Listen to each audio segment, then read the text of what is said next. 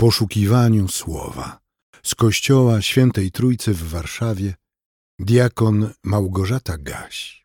Siostry i bracia, w tym roku czytamy historię męki i śmierci Jezusa według przekazu ewangelisty Jana.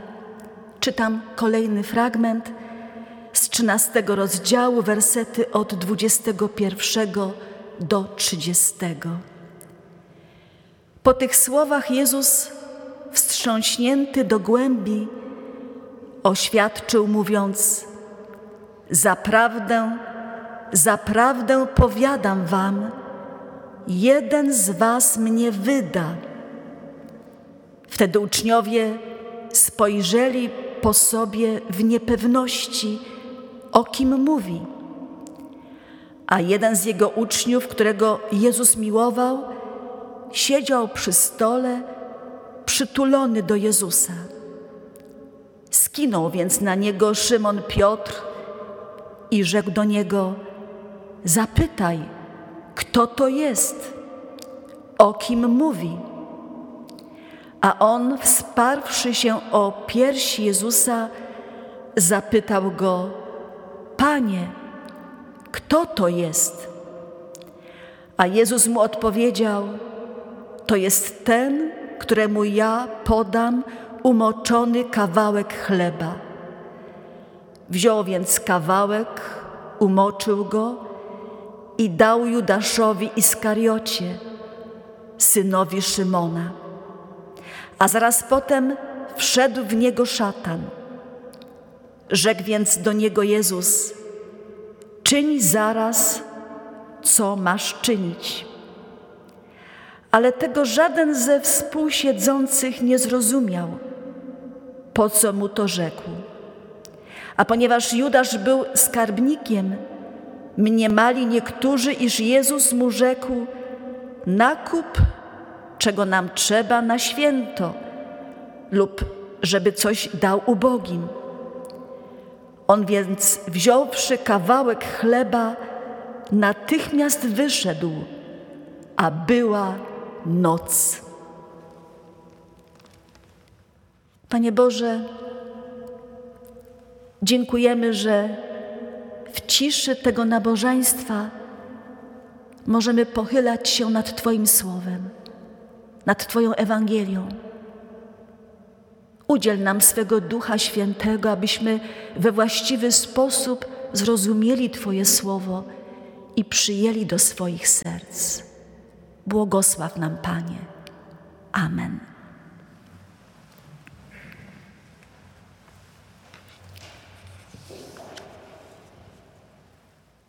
Była noc, gdy Judasz wyszedł, gdy opuścił na zawsze swego mistrza i jedenastu apostołów, z którymi przeżył ostatnie trzy lata. Prawdopodobnie byli ze sobą bardzo zżyci. Przecież spędzali wspólnie 24 godziny na dobę. Byli świadkami zwiększającej się popularności Jezusa, nauczyciela, lekarza, cudotwórcy. Przez wiele godzin słuchali Jego nauki. Byli też wtajemniczani tylko w taką wiedzę, którą Syn Boży chciał na razie przekazać wybranym dwunastu uczniom. Na przykład kilka razy zapowiadał swoją rychłą śmierć i mówił o swoim zmartwychwstaniu, o powrocie do nieba i o tym, że kiedyś stamtąd powróci.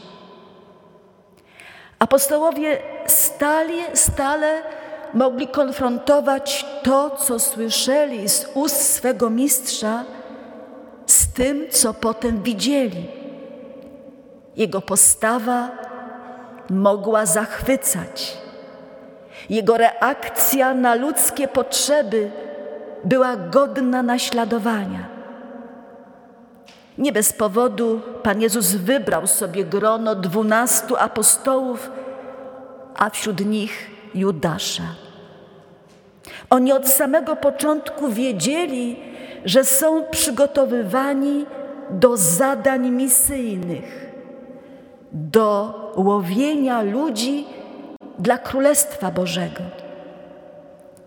Jeszcze tego nie potrafili tak czynić, jak miało to nastąpić po zesłaniu Ducha Świętego, ale zapamiętywali naukę głoszoną przez Jezusa, cuda, jakie czynił, i byli świadkami tego, byli świadomi tego, że Jezus nazywa ich swoimi przyjaciółmi. Była noc, gdy Judasz wyszedł i postanowił zakończyć transakcję z wrogami Jezusa. Zgodził się sprzedać za trzydzieści srebrników wiadomość o pobycie Jezusa w porze nocnej, gdy łatwiej było znanego nauczyciela pojmać, szybko osądzić i zmusić namiestnika Piłata do wydania na niego wyroku śmierci. Do wydania wyroku śmierci na tego, który swoją nauką podważał ówczes rolę ówczesnych przywódców religijnych w Izraelu. Judasz zdradził swego mistrza. Ten przyjął go do, do ścisłego grona dwunastu apostołów i okazał mu tak wiele miłości, wsparcia, cierpliwości. Siostry i bracia, na temat Judasza napisano już wiele książek. Powstała nawet piąta Ewangelia, Ewangelia Judasza, ale nie znalazła się ona w kanonie ksiąg biblijnych potrzebnych człowiekowi do zbawienia. Wiele wygłoszono kazań na temat zdrajcy Judasza. Interpretacja fragmentów z Biblii, która dotyczy Judasza, czasami bywa bardzo różna i na pewno ją znamy. Dlatego ja dziś nie chcę skupiać się na osobie Judasza, ale chcę Wam zaproponować, żebyśmy uważniej spojrzeli na pozostałych uczniów i na samego Jezusa w tej konkretnej sytuacji. Przypominam, że działo się to w trakcie ostatniej wieczerzy, uroczystej kolacji paschalnej, którą po raz ostatni Pan Jezus spożył wraz ze swoimi uczniami. Gdy wspólnie siedzieli przy stole, oprócz jedzenia, wiele się wydarzyło. I to też miało wpływ na ich myślenie i na ich reakcję przy stole. Zanim spożyli posiłek, Jezus umył im nogi, dając przykład, jak mają sobie nawzajem usługiwać. Wiele ważnych tematów poruszył Jezus w trakcie tej ostatniej kolacji z dwunastoma uczniami, a potem już tylko z jedenastoma, bo Judasz ich opuścił, chyba jeszcze przed ustanowieniem sakramentu Komunii Świętej. Ewangeliści relacjonują nam rozmowę przy wspólnym stole, a przede wszystkim zapisują dokładnie wypowiedzi Jezusa. A ewangelista Jan zrobił to najdokładniej. Tylko w jego przekładzie odnajdujemy arcykapłańską modlitwę Jezusa. Otwórzmy w domu swoje Biblię i przypomnijmy sobie na co czterej ewangeliści zwrócili szczególną uwagę w opisie historii męki i śmierci naszego Pana. O wskazaniu zdrajcy napisali wszyscy, ale tylko Jan napisał o uczniu, którego Jezus miłował, a ten siedział przy stole przytulony do swego mistrza. Wiemy, że Jan napisał tak o sobie. Prawdopodobnie był najmłodszym z grona apostołów, a Jezus często wybierał go do grona, do ścisłego grona uczniów, którym powierzał jakąś tajemnicę, która dopiero po jego zmartwychwstaniu miała być ujawniona. Mam na myśli na przykład rozmowę Jezusa z Piotrem, Jakubem i Janem na górze przemienienia. Czytamy, że Jan był przytulony do Jezusa. Wyobraźmy sobie stół, przy którym w pozycji leżącej, półleżącej, znajduje się trzynastu mężczyzn. Ta półleżąca pozycja w tamtych czasach była typową pozycją przy stole. Ludzie wspierali się na lewym ramieniu, a prawą ręką wkładali do ust jedzenie. Ciekawe jest to, że apostoł Jan aż pięć razy w swojej Ewangelii używa tego określenia uczeń, którego Jezus miłował. Bo przecież nie możemy twierdzić, że innych uczniów Jezus nie miłował. Ale prawdopodobnie stosunek Jezusa do tego najmłodszego spośród dwunastu był nieco inny. Wszyscy to widzieli, akceptowali, nie zazdrościli Janowi. Przed chwilą słyszeliśmy, że o wiele starszy apostoł Piotr dał Janowi znak, być może powiedział do niego szeptem: Zapytaj Jezusa, kto to jest, o kim mówi, zapowiadając, że któryś z nas go zdradzi, wyda wrogom. Zastanawiające jest to, dlaczego Piotr sam nie zapytał. Przecież wcześniej było tak dużo sytuacji, gdy Piotr wyrywał się do przodu. Zawsze miał coś do powiedzenia. Szybko wykazywał się dużą inicjatywą. A teraz? Teraz wolał by to pytanie zadał ten najmłodszy.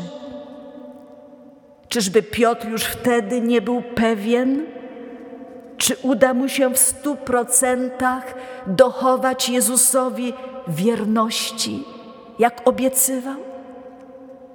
Może wziął sobie do serca napomnienie mistrza, gdy się przechwalał: Panie, choćby wszyscy Cię opuścili, ja tego nie zrobię.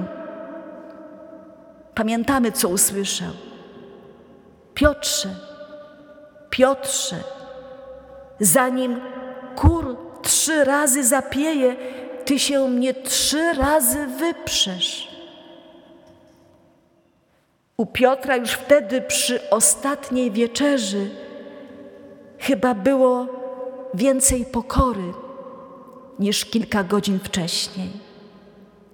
Zresztą inni apostołowie zareagowali podobnie, bo słyszeliśmy z przekazu Janowego, że spojrzeli po sobie w niepewności, o kim mówi. Ta zapowiedź Jezusa o zdradzie bardzo ich wszystkich zaniepokoiła. A to oznacza, że nie byli pewni, jak się zachowają, gdy nastąpi oddzielenie od Jezusa. a co jeszcze smutniejsze, nawet nie byli pewni tego, czy nie skuszą ich jakieś korzyści, dla których zgodzą się Jezusa wydać. Z jednej strony to dobrze, gdy człowiek nie jest zarozumiały i pewny siebie, swoich reakcji na każdą, nawet najbardziej ekstremalną sytuację. Ale z drugiej strony nasza wiara, nasze przywiązanie do Jezusa powinno dawać nam pewność, że są pewne granice, których nigdy nie przekroczymy. Ja nie krytykuję apostołów, bo nie wiem, jak sama zachowałabym się na ich miejscu. Ale zastanawiam się, dlaczego ludzie zdolni są do zdrady tych, których wcześniej kochali, którym tak wiele zawdzięczają.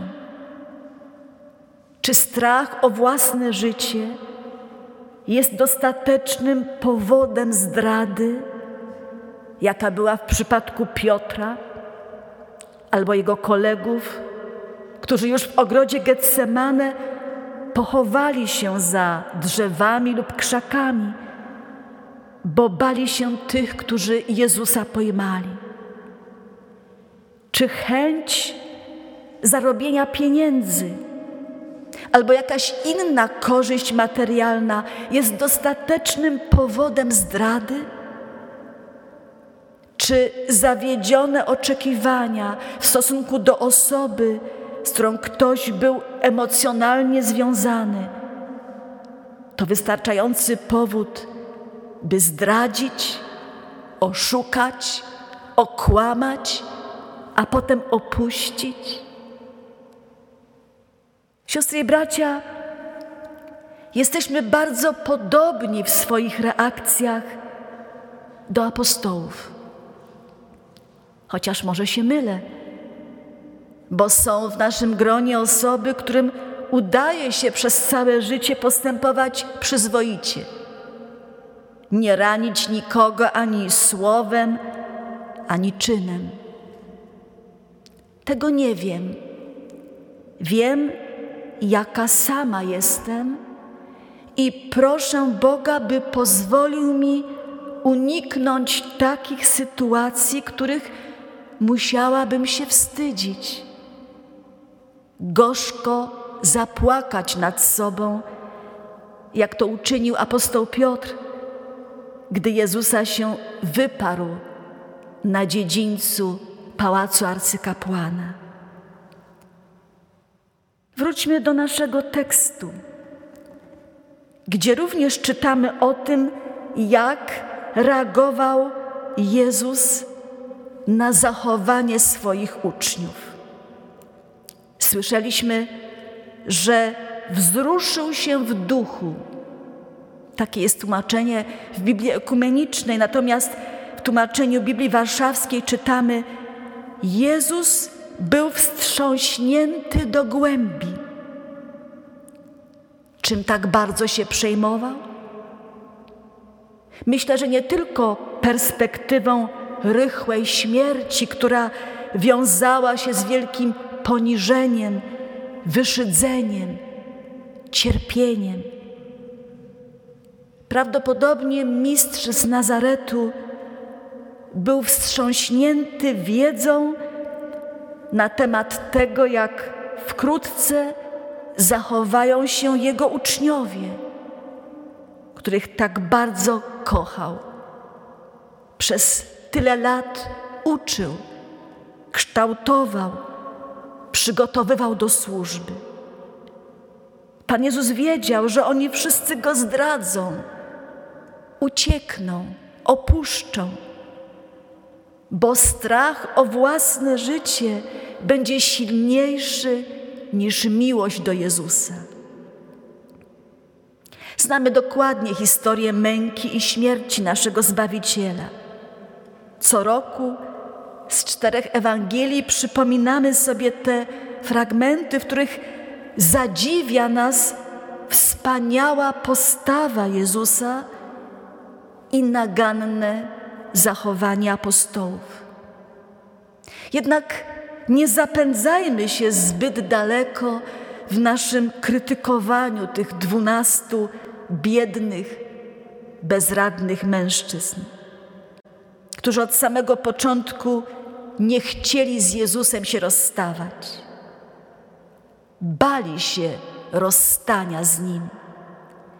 Prawdopodobnie podświadomie przeczuwali, że nie zdadzą życiowego egzaminu, gdy nastanie to, co Jezus zapowiadał Jego męka i śmierć na Golgocie. Zazwyczaj ludzie boją się trudnych egzaminów i robią wszystko, żeby ich uniknąć, ale nie zawsze się da, bo nie wszystko od nas zależy. Dla apostołów zaczynał się bardzo trudny czas. Ich nauczyciel przygotowywał ich na ten czas, ale oni nie chcieli się uczyć, nie korzystali w pełni z jego rad i wskazówek. Siedząc przy stole, niezbyt uważnie słuchali i obserwowali. Bo jak napisał Jan, najpierw chcieli wiedzieć, kto Jezusa wyda, a potem znak, jaki Jezus uczynił, podając Judaszowi umoczony kawałek chleba, był dla nich nieczytelny. Dlaczego? Pytali, ale niezbyt uważnie słuchali Jezusa. Dlatego mieli własne wytłumaczenie tej okoliczności, że Jezus wyszedł w trakcie, że Judasz wyszedł w trakcie kolacji. Siostry i bracia, a jak my słuchamy Jezusowych odpowiedzi na nasze pytania? Czy rzeczywiście chcemy usłyszeć Jego odpowiedź? Czy też czasami wolimy nasze domysły, wyobrażenia i wydaje nam się, że już wszystko wiemy? Jezus w trakcie ostatniej wieczerzy wzruszył się w duchu, czyli mocno przeżywał ostatnie godziny przed pojmaniem. Chciał je maksymalnie wykorzystać dla dobra swoich apostołów. Mam wrażenie, że już w czasie ostatniej wieczerzy Jezus czuł się osamotniony, ponieważ apostołowie za bardzo skupiali się na sobie. Zwróćmy uwagę, że gdy usłyszeli, jeden z Was mnie wyda, w pierwszej chwili nie pomyśleli o Jezusie, lecz o sobie. Chyba nie ja, Panie, pytali jeden po drugim. A Jezus przecież potrzebował ich wsparcia, modlitwy, o której potem prosił w ogrodzie Getsemane, lecz oni ze zmęczenia pozasypiali. Jezus nie przestawał okazywać im miłości. I to mnie zachwyca w jego postawie. Nawet Judasz przed pojmaniem usłyszał z ust Jezusa: Przyjacielu, po co przychodzisz? Wszyscy chrześcijanie mogą liczyć na przyjaźń i miłość Jezusa. Kochani, warto o tym pamiętać, gdy nasza wierność Zbawicielowi poddawana jest próbie. Amen. Przyjmijmy apostolskie życzenie pokoju, a sam Bóg pokoju niechaj Was w zupełności poświęci, a cały duch Wasz i dusza i ciało niech będą zachowane bez nagany na przyjście Pana naszego Jezusa Chrystusa. Amen. Więcej materiałów na www.trójcawaw.pl